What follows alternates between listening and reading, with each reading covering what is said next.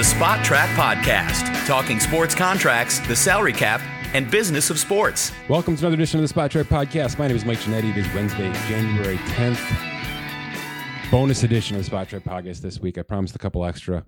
Probably today, definitely tomorrow with Brandon Kravitz. Probably Friday, barring any uh, gigantic data dumps like we had yesterday, where I was nerding out in front of the screen instead of sitting in front of a microphone. We're here today. It's a franchise tag discussion today. I published a piece about a week ago with all my candidates and a couple of non candidates as well, and some reasons why. We've got projected values for each position based on a 242.5 cap. I'll discuss a bunch of these players at length here next for the next 40 minutes or so, including some teams that have options, right? Two or three players they may have to choose from. Will there be a transition tag conversation this year? How many of these players are extension versus tag? How many of these players are trade versus tag or trade or tag then trade? Could be very fluid. All right. Not the greatest year, not the greatest free agent year as a whole, not the worst either. All right. There's some all pro defensive players here to talk about for sure, uh, and a couple of notable weapons, offensively speaking, as well. So it's a big franchise tag conversation. Keep an eye out for that piece on spotrac.com. I will retweet that along with this podcast today as we uh, approach the February 20th franchise tag window. That's next. The window for NFL franchise tags in 2024, I should say NFL tags, because the transition tag still does exist, even though it's oft used. February 20th through March 5th. So we're you're just a little bit more than a month away, but certainly time to start considering things like this because it is the precursor to the March 13th league year.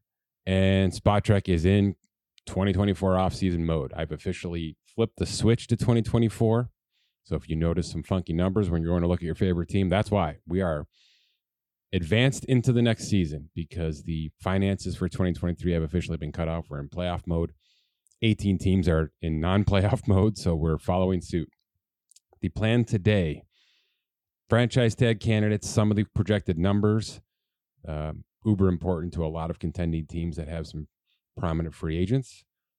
And then we're going to start our offseason series. I've got three up, and I'm doing this by division this year, which I think is the easiest way to digest this kind of information. I'm, I'm stripping away a lot of my thoughts because I can have those here so what I'm giving you with these with these division series, off-season series, is super nerdy, data-driven work, right? Notable free agents by position, and also some bubble players by position if they exist, and then a literal laundry list of ways for that particular team to free up cap space. Because, quite frankly, before we get to March 13th, that's all that matters. You know, there are the 25% of this league has to get under. You know, they're sitting here in, in the negative.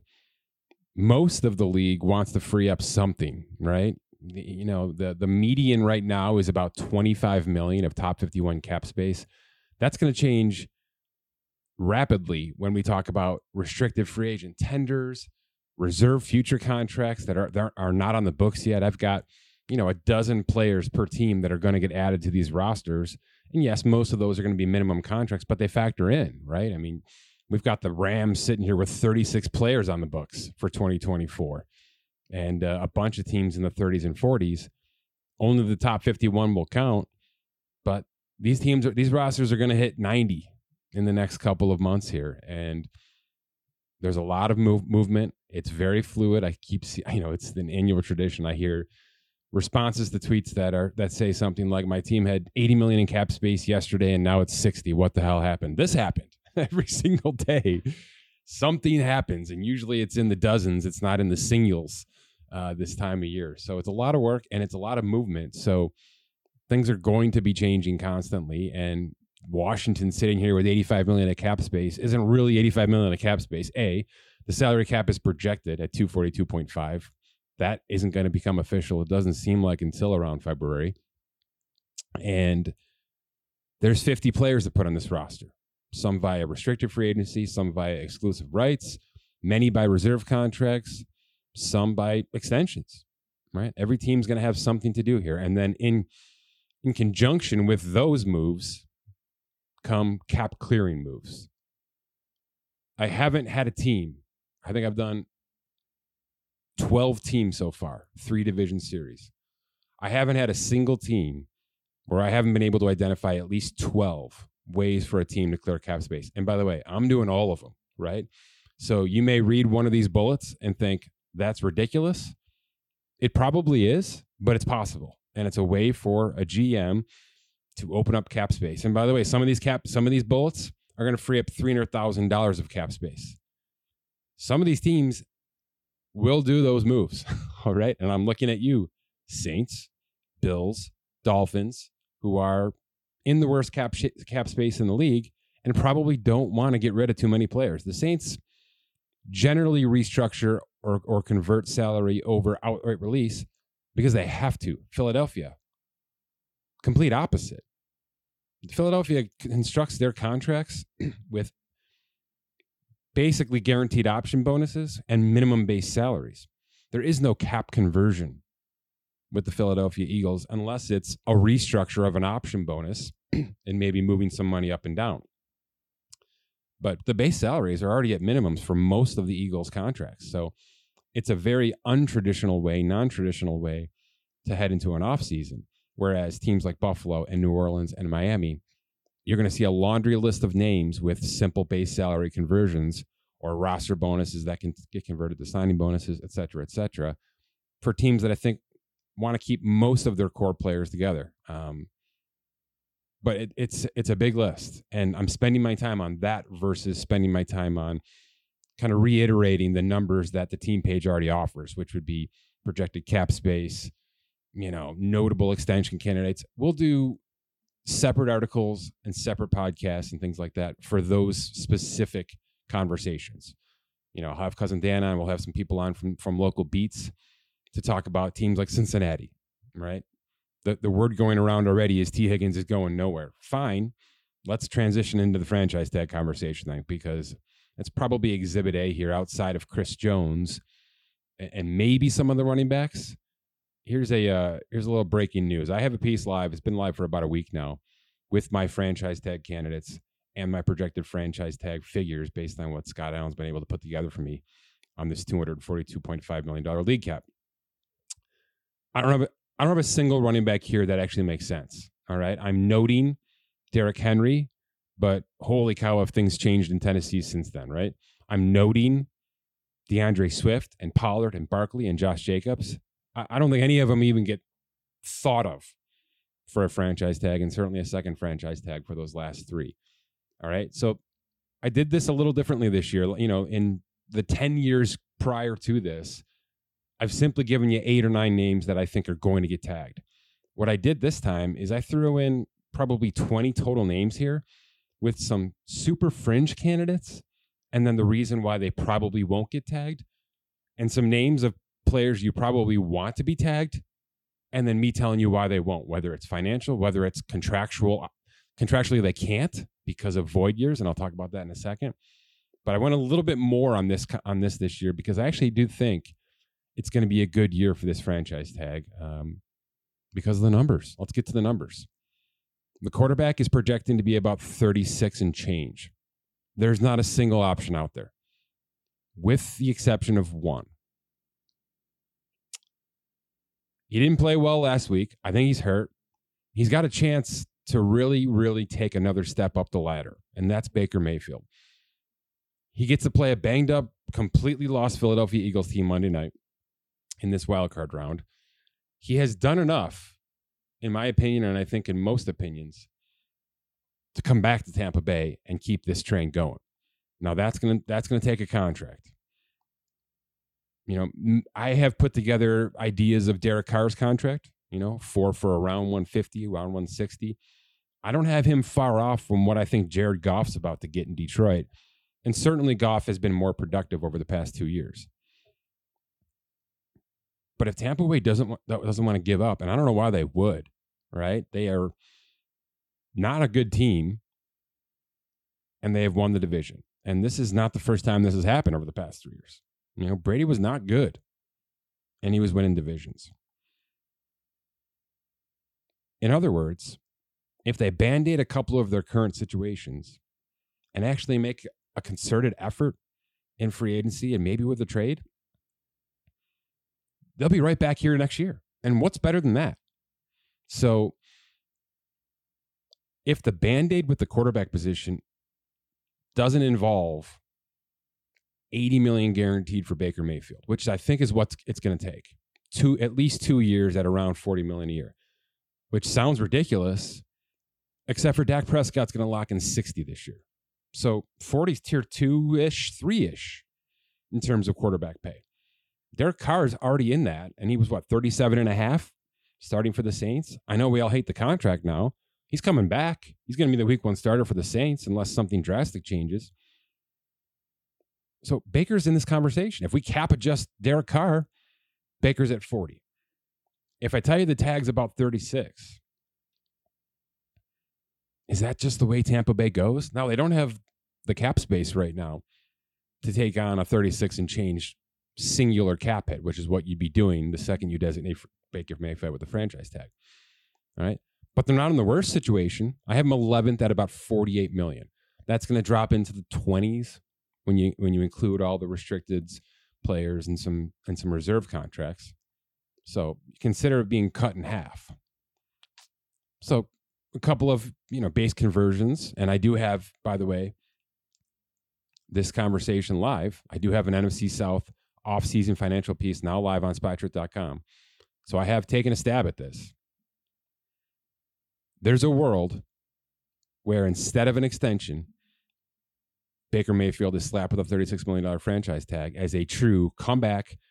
We're going to pay you handsomely, come back, show us that this thing isn't a fluke, give us a reason to actually put this thing together for another three to four year run, and we'll do it.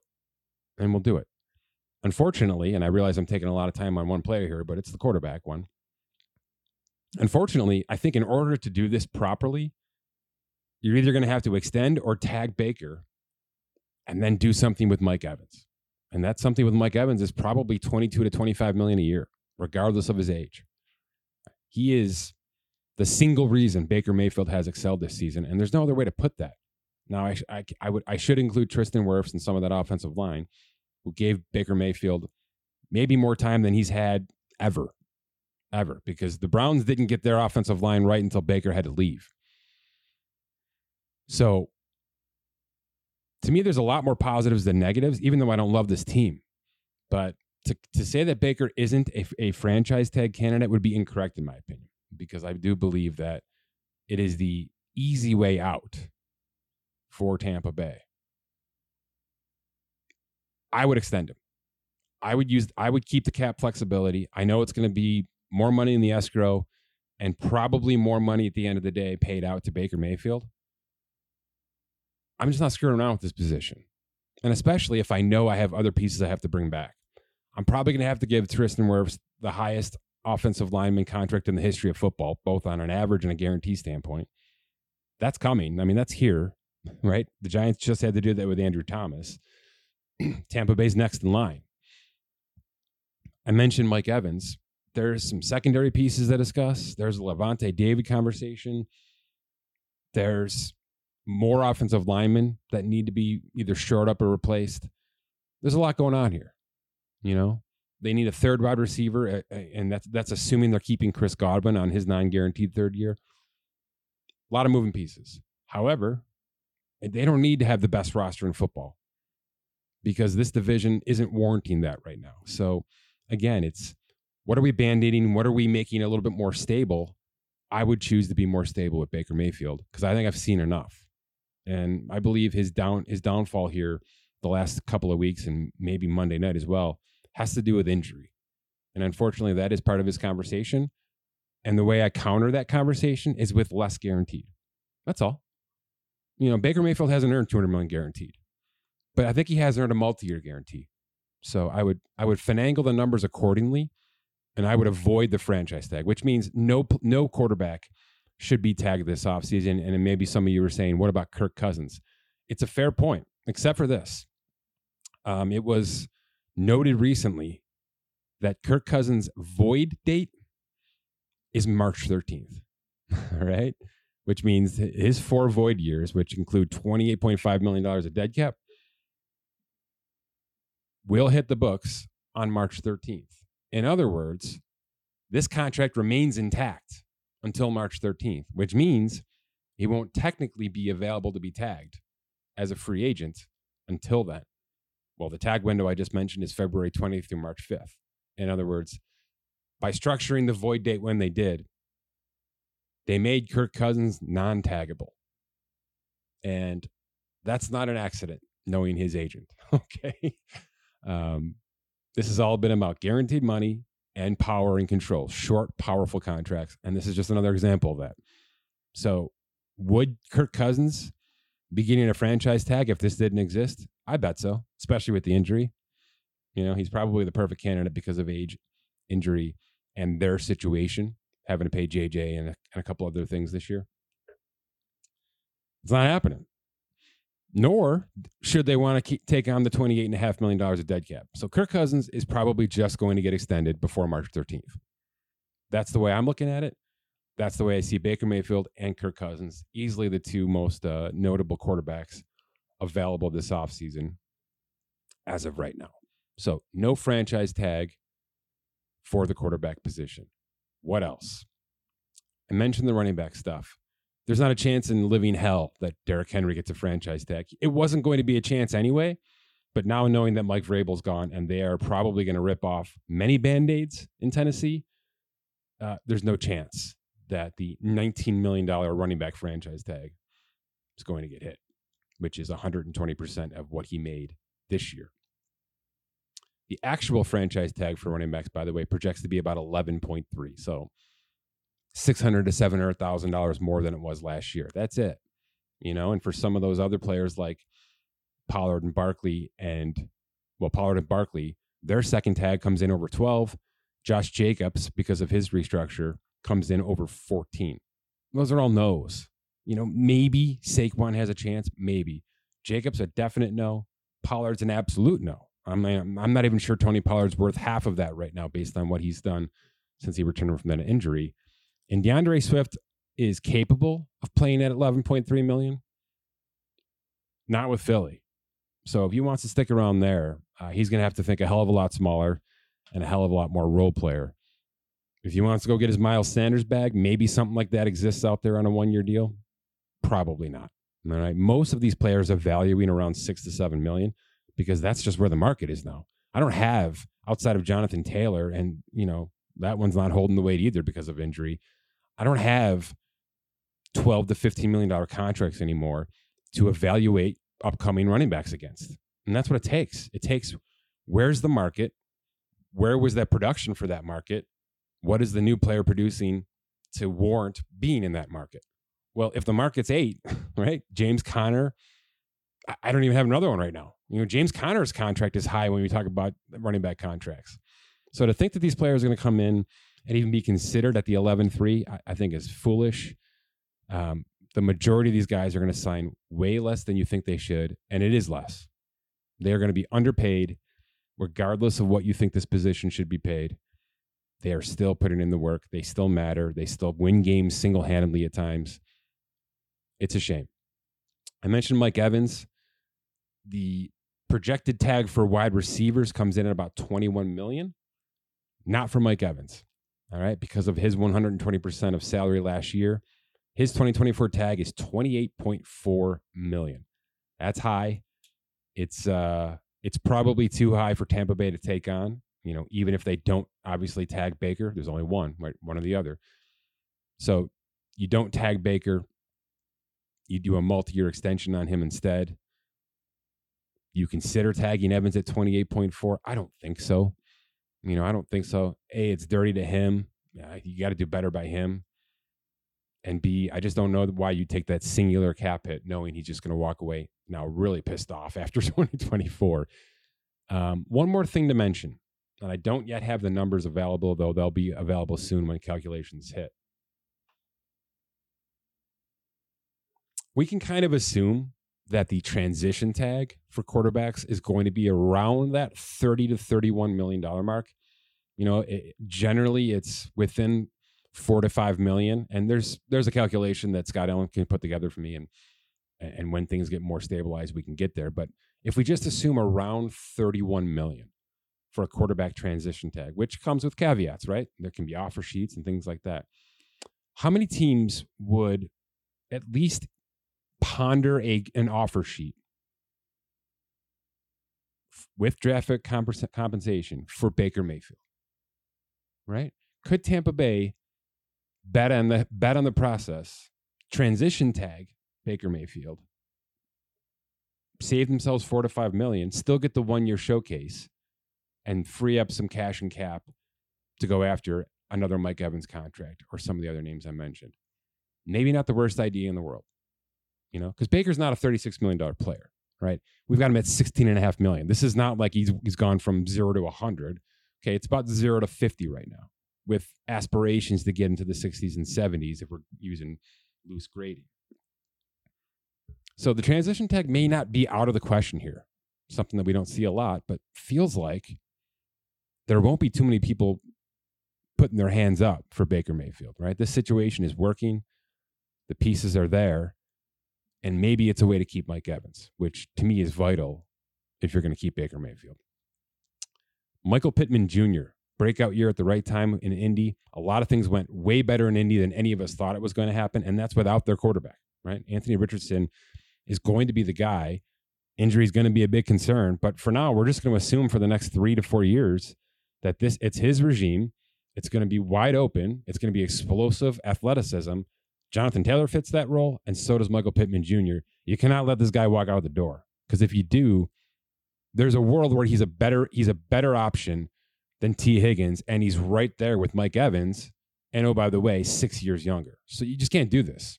You can't let this player get away from you, even though it took it took forever for him to get this to this kind of status. He's a $23 million wide receiver in our system. The tag's a 21 ish, you know, maybe less than 21 when it's all said and done. I'm tagging him immediately. Day one, hour one of February 20th, I'm slapping the tag on him. The, the Colts really don't have a better option or any other option on this roster to tag. I'm not letting him walk away, at least not for nothing. Um, do I let him play on this tag? I don't think so. You know, I don't think so. There's enough flexibility from a cap standpoint that I don't think there should be a need to screw around too much and keep him on a showcase. Do they want to see the Richardson Pittman thing work for one year before they give him big money? Maybe, you know, maybe. But to me, uh, 2022 was a big coming out party, and 2023 was official. I mean, he was officially a problem. He was officially somebody the defenses had to plan for or plan against. That's enough. All right. Indy hasn't had this in a while. Keep it around for a while more. Cap space wise, Indy has almost 73 right now in terms of top 51. Plenty of room, even after tenders and all that hit, to franchise tag your wide receiver, at least for the interim. Tee Higgins. Everybody's saying the right things, right? Joe Burrow's going on all the socials and saying the word around our street is he's staying. I don't know what that means. All right. Because the word around my street is his value is plummeting. The injuries are not going away. It's every single season. This guy has something wrong. Now, nothing significant, right? I, I would it would be unfair for me to say that he has damaged his value because he's missing games. He missed one in his rookie year, three in his sophomore year, one last year, and five this year. So it's it's not insurmountable and we have a bad taste in our mouth because of 2023 but a lot of other things have dipped too and there's a, there's some warning signs that he may never be an actual number one receiver if nothing more for durability reasons that should benefit cincinnati right because he's never going to be a number one here never he's in the role the exact role that we want him to be in and if we can convince him that no other team really values him in a bigger role then we'll get our price. Should that price start with a $21 million franchise tag? It's a tough call. Right? Certainly Cincinnati is one of those teams that has put their chips in before. You know, yes, they have 70 million of space. That's with 47 active contracts. All right. There are a ton of reserve players still to be put on the books. Ja'Marr Chase is going nowhere near that complex without a new contract. I can guarantee you that right now. And he's already saying that right now. There are other mouths to feed. There's some defensive deficiencies, especially in the secondary, that have to get cleaned up. They're going to have to hit some draft picks to keep this thing together. They really are. Now, does that mean that Tee Higgins sits on a franchise tag until July? It might. It might. And maybe that's the best business is just to operate the cap space situation properly to keep the 21 million on their books until they understand where they are and certainly until they get through the draft. If he is that vital to Joe Burrow, and I understand, you know, the one two punch is working with Chase and, and Higgins when it's healthy, then just don't screw around. You keep a quarterback happy. I don't think Tee Higgins wants to leave this franchise. He just wants to be properly valued. Well, I can tell you right now, because of the injury and some of the weird production, he's barely a $17 million player. All right. When it comes down to it. Now, if I put him up against actual WR1s, he gets a little closer to 19, except for the fact that, you know, the majority of WR1s signing contracts right now out of the rookie deal are getting 25, 26. You know, that's CeeDee Lamb's going to push 28, possibly 30 because of what he's been able to do as a, as a true WR1. So he's not getting the opportunities to be that player. I'm not sure he would thrive in that role either. You know, Christian Kirk is that guy, you know, and he's 18. Cap adjust that, you're getting to 22. That's the ceiling. That's the ceiling. So if we're talking about that number, then the $21 million tag is not offensive. It's not insulting. Let's start there and figure it out from there. He's a yes for me. That's it for offensive players. That's all I have. Um, maybe more pop up here through the postseason. I don't think so. It's not the greatest free agent year, and thus, thus, it's not the greatest franchise tag candidate year. However, I have a laundry list. All right, and to some degree, a rookie All Pro laundry list here. Right, there's some really nice young talent that I think teams will want to at least keep around for a couple of months and evaluate trade value, extension value, etc. Maybe maybe this will be the off season where the tag actually gets used properly. Probably not, but I don't think we're going to have like that stranglehold situation, you know, like Chris Jones was in last year with all the running backs were in last year. It feels like everybody who should get tagged should get tagged, if you know what I mean. Chris Jones may get tagged. uh, the Chiefs don't have the space, and they have an offense to rebuild or redraft, let's say. And Chris Jones's tag next year is going to be around 32 million. Not great. All right. It's not great. My guess is the holdout didn't work. Chris Jones reestablished just how damn valuable he is. That celebration on the sideline when he bagged his 10, 10 point, you know, his 10th sack and earned that bonus, that's not nothing. All right. You can say that's foolish, whatever. They're all just being, that's camaraderie. All right. That's an entire team rooting for a guy to get some bag, knowing that he tried to do right by himself, held out a week one, and it blew up in his face spectacularly. And it did. He lost money. Okay. He lost money. He got himself about 21.6 million cash this year. It should have been more than that. And we all know it. So he's just going to have to compromise a little bit. He's not a $30 million player anymore. He's going to be 30 years old here in a couple of, months. Unless you're an absolute unicorn, and he's close, but I don't think he's quite there. You're going to have to sacrifice and compromise at this stage of your career and by the way, I'm not saying that drops you down into the Jadeveon Clowney one for four, one for seven world, which is where some of these edge rushers have had to go immediately after their big contract. What I'm saying is instead of coming in with guns blazing and saying it's 30 or nothing, which is what happened this entire past off season, let's just be a little bit more marketable, right? You walked away with almost 22 this year. Let's cap adjust that alone get ourselves into the $26 million ish world, tack on three years, and go from there. That's it. That's all I'm saying. All right. So th- three for, I don't know, 65, you know, something to that degree. Maybe a little bit more than that. You know, can we get ourselves into the 26? I guess closer to 80.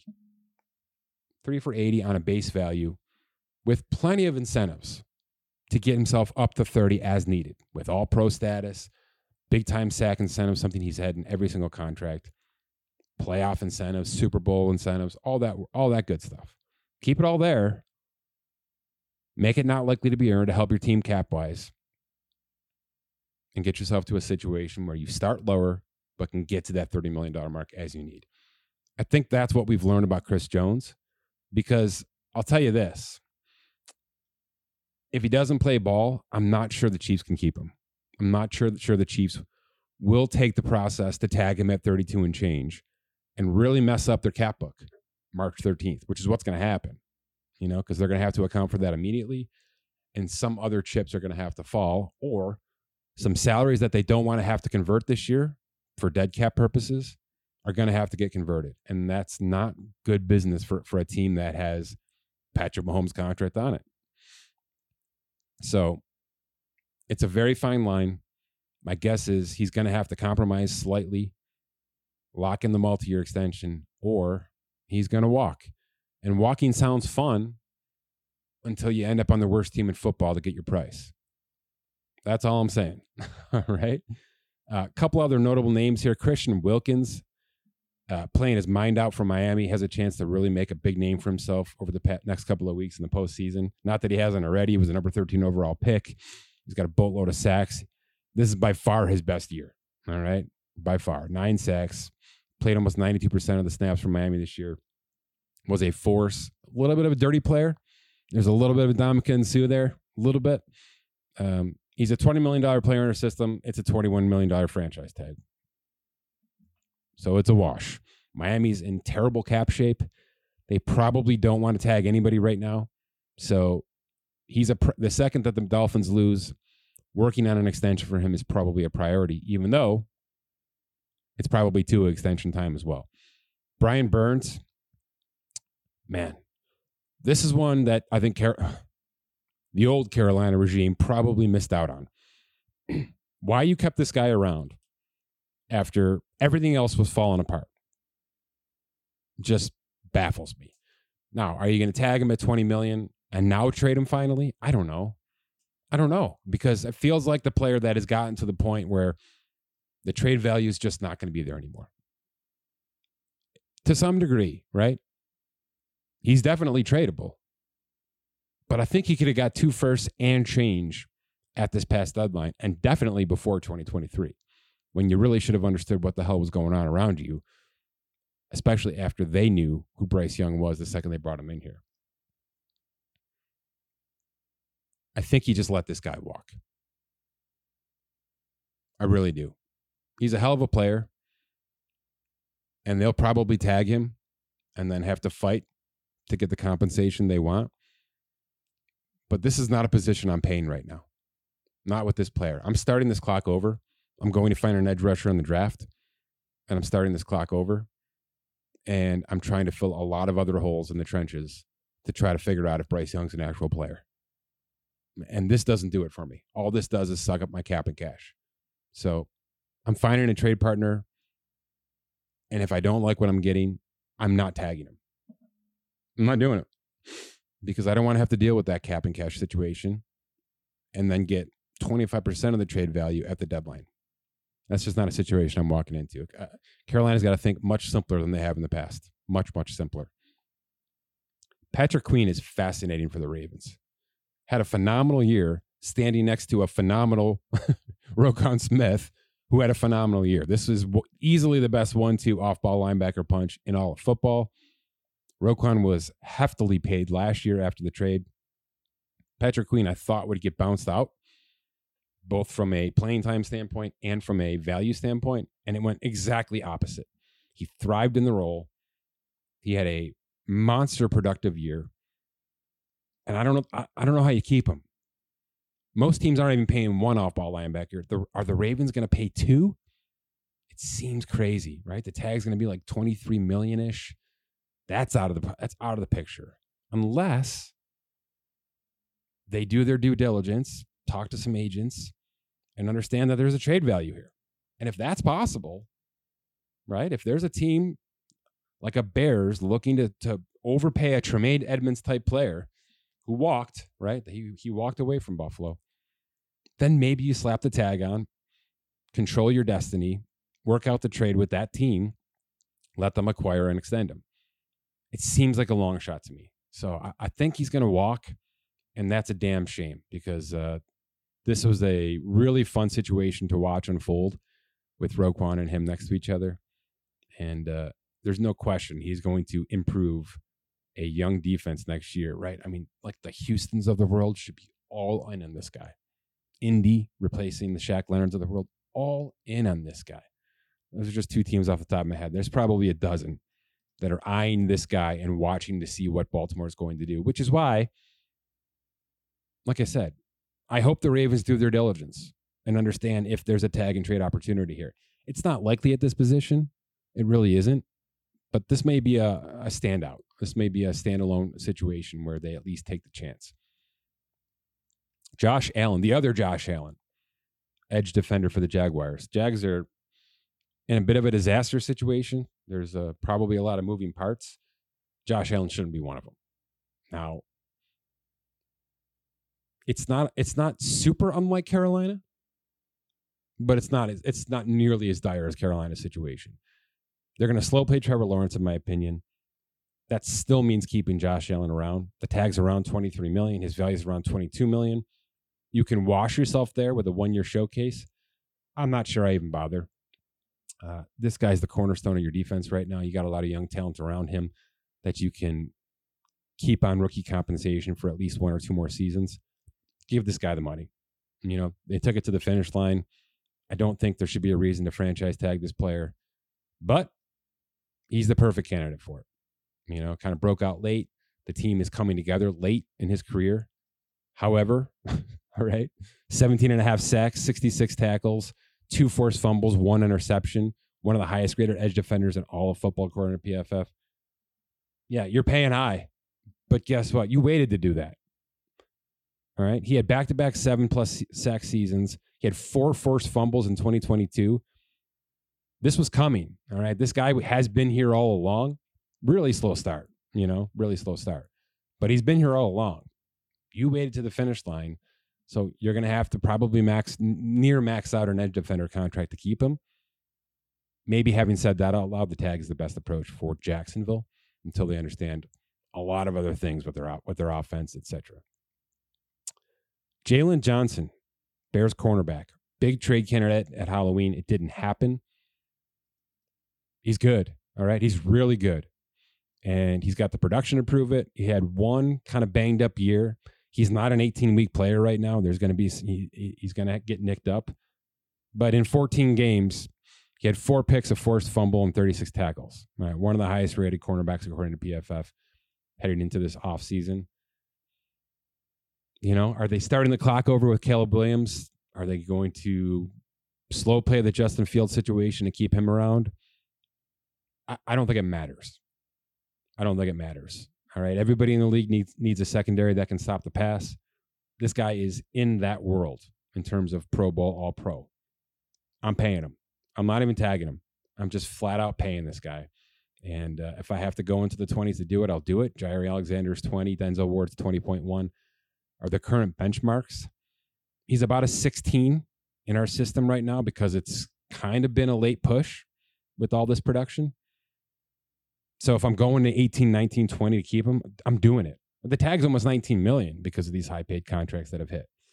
So I'm keeping him. I'm keeping him on at around tag value on a multi year guarantee, and I'm not looking back. Speaking of which, I mentioned the Buccaneers, and I forgot to mention this player, which is funny because he's a Pro Bowl snub. He's not a player that gets a lot of attention. He's probably the reason the Bucs are in the postseason singularly because of a goal line tackle he made and a ridiculous season overall. This is Antoine Winfield's breakdown. He's a safety, by the way. Six sacks, 122 tackles, six forced fumbles, and three interceptions.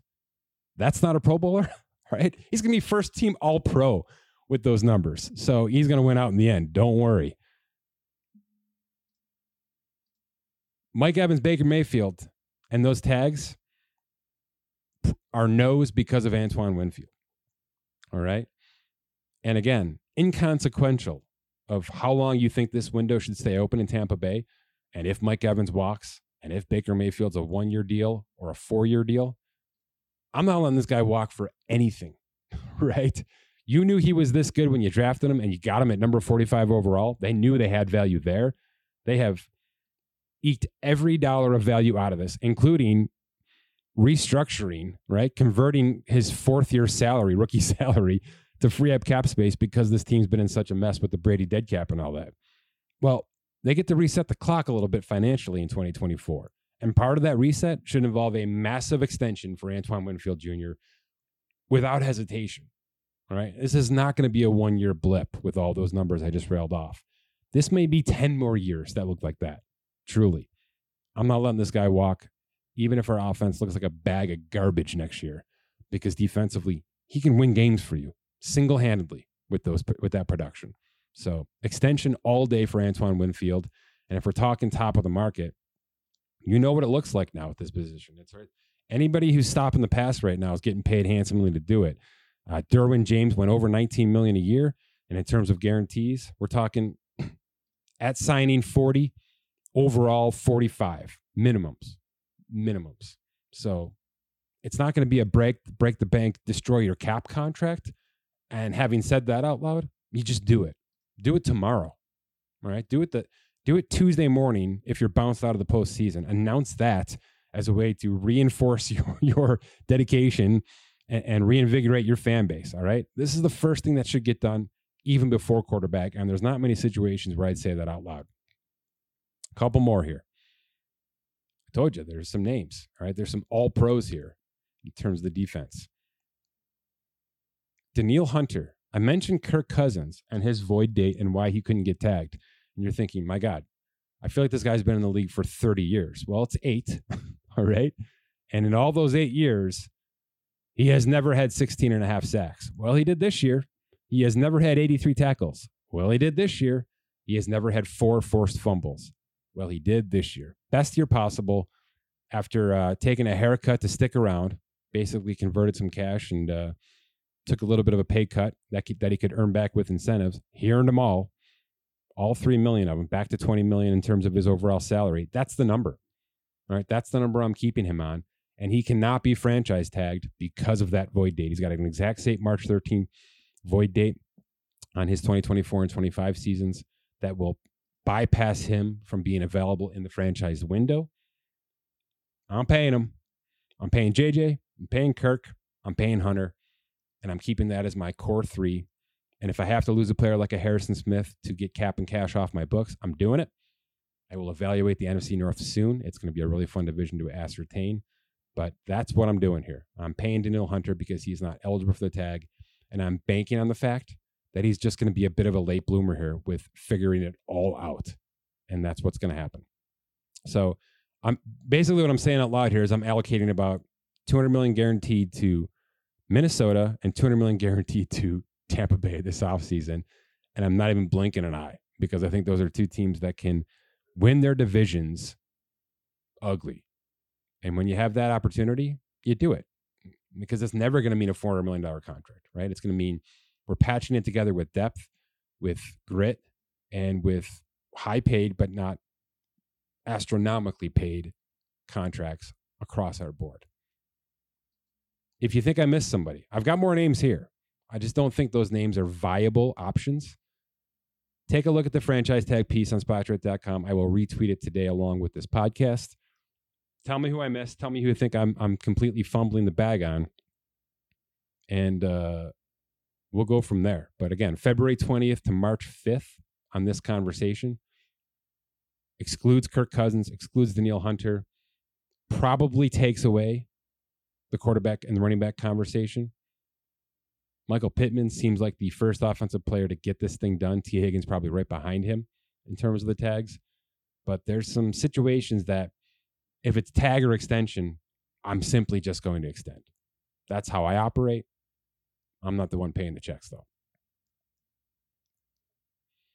All right, that wraps us for today. More divisional offseason series pieces coming. I'm going to actually flip the switch and work on one right now. The ones that are live currently AFC East, a fun one.